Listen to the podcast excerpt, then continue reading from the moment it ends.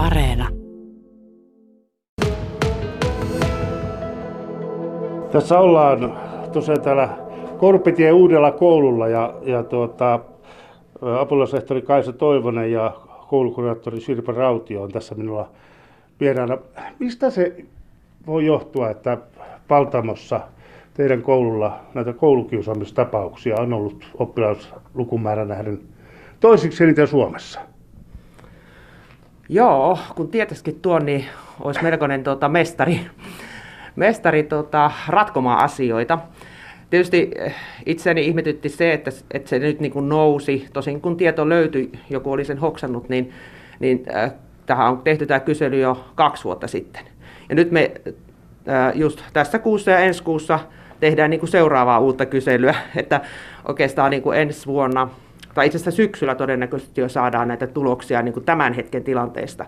Eli kun lähdetään miettimään, että nämä kyselyn tulokset on siis 2019, ja sitten kun lähdetään miettimään niin kuin tämän ikäluokan niin kuin koulupolkua, niin siitä pitäisi niin kuin löytää loppupelissään ne, ne syyt.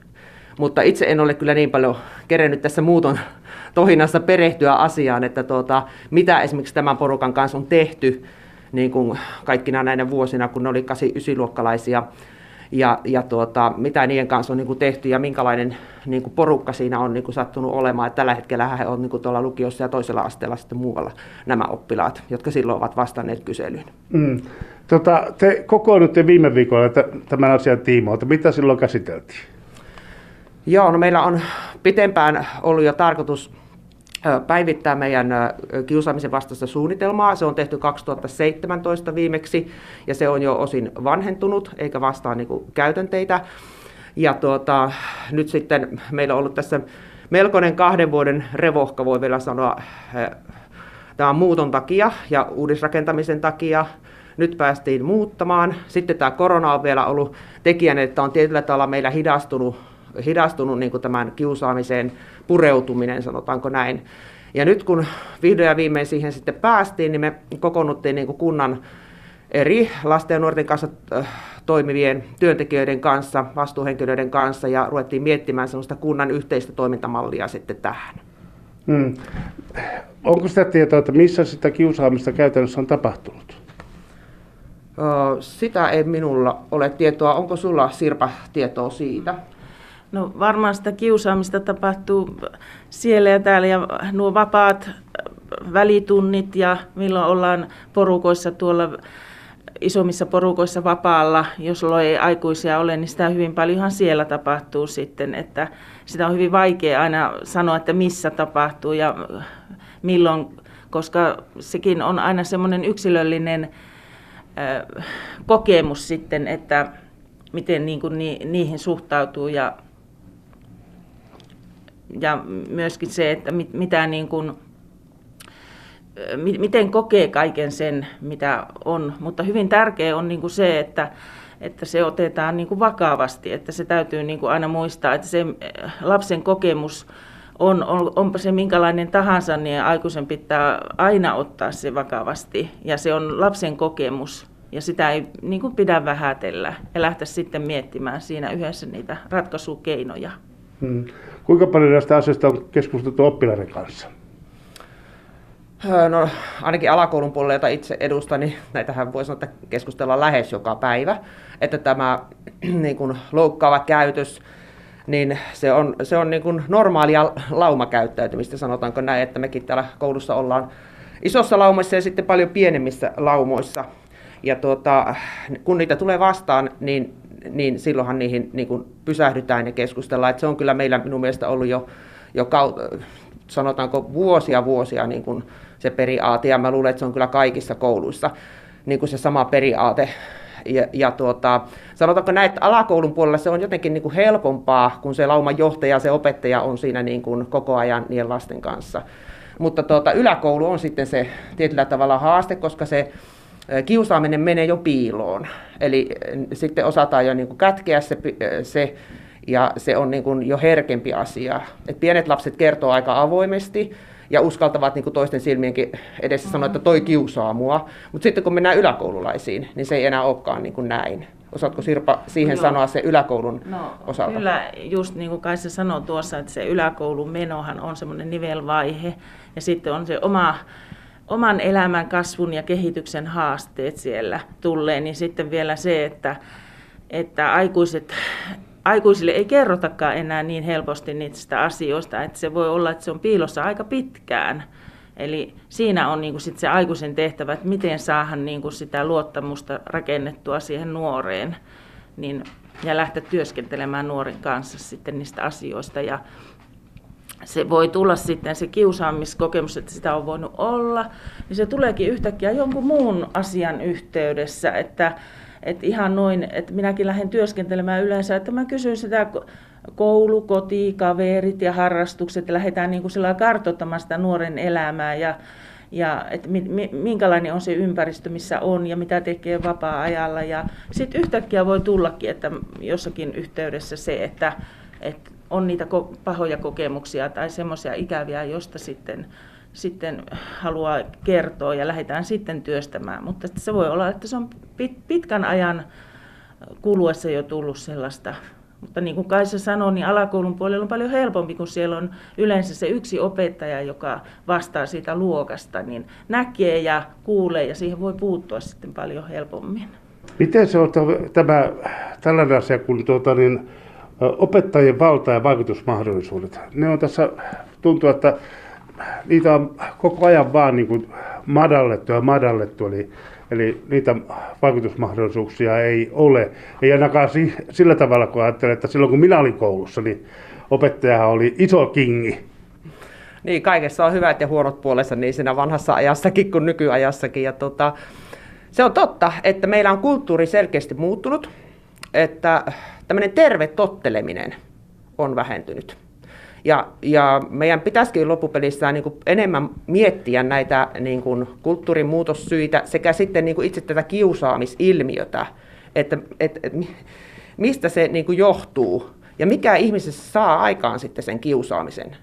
Ja, ja, ähm, ja myös esimerkiksi, että millä tavalla me opetetaan niin kuin vanhempia meidän yhteiskunnassa niin kuin, ö, opettamaan lapsille tottelevaisuutta. Koska, koska ilman sitä niin tämä meidän systeemi ei toimi. Se ei toimi täällä koulussakaan, eikä se toimi niin kuin yhteiskunnassakaan.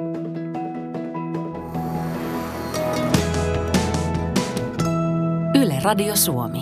Sitä tapahtuu monella eri suunnalla ja taitaa olla niin, että tuo sosiaalinen media on se, joka on lisännyt sitä, sitä kyseenalaista suosiota aika, aika reippaasti. Onko se täällä teidän koululla näkynyt tämä sosiaalisessa mediassa tapahtuva kiusaaminen?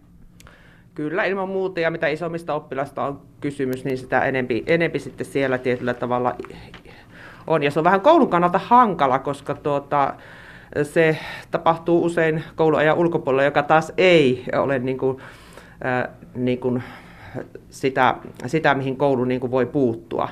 Et koulu, koulussa kuitenkin puututaan niin kuin pääsääntöisesti siihen, mitä tapahtuu koulussa ja koulumatkalla. Ja se kuuluu niin kuin meidän, meidän tehtäviin. Ja sitten se, mikä tapahtuu vapaa-ajalla, niin se ei taas ole sitten kouluasia. Mutta kyllä tähän niin kuin opetushallituskin on näissä uusissa viime vuonna ilmestyneissä ohjeissaan niin kuin selkeästi nostanut tämän asian esille, että myös niin kuin, jos tämä vaikuttaa kouluun, niin siitä pitää myös niin kuin koulussa, koulussa sitten jollakin lailla käsitellä, että sitä varmaan mekin joudutaan niin kuin tarkentamaan, koska silloin edellisessä suunnitelmassa tätä ei vielä minusta niin tarkkaan niin kuin, niin kuin pohdittu sitä asiaa. Että selkeästi nyt opetushallitus haluaa, että, että tämä on niin semmoinen painopistealue myös tässä kiusaamisen vastaisessa työssä. Tota, eduskunta käsittelee tai alkaa käsitellä jossain vaiheessa kansalaisaloitetta, johon saatiin se 50 000 nimeä. Ja kansalaisaloitetta, jossa halutaan rikoslakiin omana nimikkeenä koulukiusaaminen. Millainen merkitys tällä on? No se olisikin mielenkiintoista nähdä, että tota, mitä siitä sitten tietyllä tavalla voitaisiin laittaa seuraamuksia. Että tässä jo useita vuosia sitten muistan, tuota, koulun käytävillekin leviteltiin niitä julisteita, jossa luki, että koulukiusaaminen on rikos. Ja esimerkiksi omassa luokassa on opettanut eka, toka, kolmasluokkalaiset se viime vuodet, niin, niin siihen oli jotenkin tosi hyvä niin kuin tukeutua ja lapsille tuoda se esille, että se on, se on väärin ja se on, se on jo niin kuin rikos, rikos tällä hetkellä niin kuin väkivallan tekona. Mutta sitten tietysti kun sitten ruvetaan miettimään niin juridisia seuraamuksia, niin siitä ei kuitenkaan tällä hetkellä ole. Että mitä olisi sitten ne juridiset seuraamukset, niin, niin tuota, se on kyllä mielenkiintoista nähdä. Kuitenkin se, että, että niitä toimia koulukiusaamista vastaan on monenlaisia. Yksi ehkä rankimmista on se, että tehdään sitä rikosilmoitus ja sitä kautta lähdetään viemään asiaa eteenpäin. Onko, onko, onko täällä teidän koululla tehty, kokeiltu tällaista tapaa? Joo, tämäkin on tuttu tapa ja varmaan Sirpa osaa tarkemmin, olet seurannut läheltä tämmöisiä tapahtumia, niin kertoo paremmin. No joo, kyllä on ja tuossa Kaisa toi sen esille, että tosiaan minäkin puhun nuorten kanssa ihan väkivallasta, että se on tosiaan väkivaltaa se kiusaaminen, että usein se kiusaaminen on jotenkin semmoinen lievemmän kuuloinen sana, mutta ihan oikeasti mitkä vaikutukset sillä on lapseen ja nuoreen, eli se on traumaattinen kokemus kuitenkin ja se, siitä selviytyminen voi todella viedä pitkän ajan.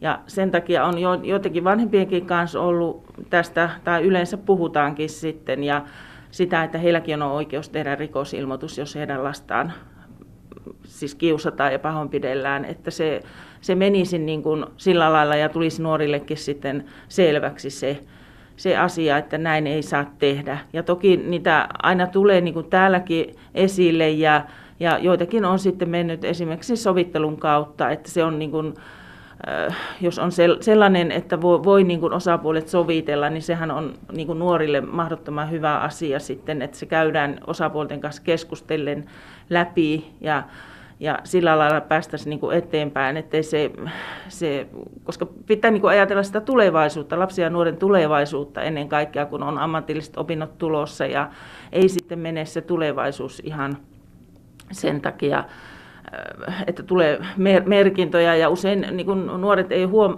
sitä ajattele, että se 15 vuoden raja voi olla hyvin merkittäväkin sitten, että, että alkaa olla kun haetaan ammatillisiin opintoihin, niin sillä voi olla aika iso merkitys, että mihin pääsee sitten. Mm. No mutta kuitenkaan se, se tosiasia on, että, että se päähän taputtelu ja silittely ei kyllä sitä koulukiusaamista, se ei sitä lopeta, lopeta ja, ja si, siinä ei päästä, päästä niin kuin siihen lopulliseen tulokseen. Onko niitä, näitä keinoja, niin niitä kuitenkin, tuossa katselin internetin sivulta, niin niitä on kaikenlaisia ehdotuksia ja mahdollisuuksia on, on niin onko siellä sellaisia asioita, että, että niillä päästään niin kuin eteenpäin? No varmaan tässä nyt niin kuin haetaan jo niin kuin uusia uria, sanotaanko näin, ja pitääkin hakea, koska itse olen ainakin sitä mieltä, että meidän pitäisi päästä siihen juuri syyhyn, miksi lapsi kiusaa, miksi, miksi jollakin on niin kuin sadistisia taipumuksia siihen, että se nauttii siitä, että saa vahingoittaa toista ja loukata toista. Ja, ja sitten kuitenkin, kun jokaisen ihmisen perustarve on tarve tulla hyväksytyksi ja tarve olla turvassa, niin miten nämä, niin nämä yksilön oikeudet sitten saadaan toteutumaan, kun meillä kuitenkin on yksilöitä siellä laumassa, joilla on tosi voimakkaita niin kuin, tarvetta purkaa sitä omaa pahaa oloaan niin kuin, kohti toisia. Että, et, toisaalta sitä psykologista tietoa musta me tarvittaisiin tosi paljon enemmän. Et nythän me oikeastaan mietitään niin kuin niitä, niitä niin kuin, mitä, y, miten yhteisö voi kontrolloida ja ra, rajoittaa ja saada kiinni niin kuin tätä, mutta eihän se poista sitä itse ongelmaa niissä yksilöissä. Et se lähtee kuitenkin sieltä yksilöistä tämä, tämä tarve niin kuin kiusata Mm-hmm. Ja, ja siinä mielessä minusta tämä on niin kuin hyvä, että tätä paljon puhutaan ja, ja niin kuin hämmennetään tätä asiaa ja tutkitaan, koska ehkä sitä kautta päästään sitten paremmin siihen, siihen oikeasti sinne ydinsyihin mm-hmm. siellä, siellä yksilössä. Ja siihen vaikuttaa vanhemmat ja siihen vaikuttaa äh, suure, todennäköisesti kaikista suurimmalta osalta just se varhais, ihan varhainen lapsuus. Ja siinä mielessä niin, niin sitten kun puhutaan 8-9-luokkalaisista, niin tota, ei hirveästi voida enää niin kuin ulkopuolelta muuttaa niitä varhaisen lapsuuden vaikutuksia. Mutta se, mitä me voidaan tietysti tehdä, ja niin kuin opetushallituskin meitä edellyttää, niin meidän pitää niin kuin ennaltaehkäistä ja, ja sitten puuttua. Että nämä on ne kaksi selkeitä niin kuin jakoa. Ja sitten vielä meidän täytyy ennaltaehkäistä niin kuin yksilötasolla, ryhmän tasolla ja sitten niin kuin koulun tasolla. Ja yksilötasollahan me niin kuin luokissa luokissa tota, meidän pitäisi niin ajatella, että jokainen on tietoinen siitä kiusaamisesta, se tuntee ne kiusaamisen muodot, tunnistaa ne ja tuntee sitten, miten niihin puututaan. että jokaisella lapsella koulussa on niin tämmöinen perustieto näistä asioista. Ja ryhmässä tietysti tuota, tutkitaan sitten niitä rooleja, ryhmän rooleja, ö, valtasuhteita, koska tämä kiusaaminenhan liittyy aina ryhmän valtasuhteisiin.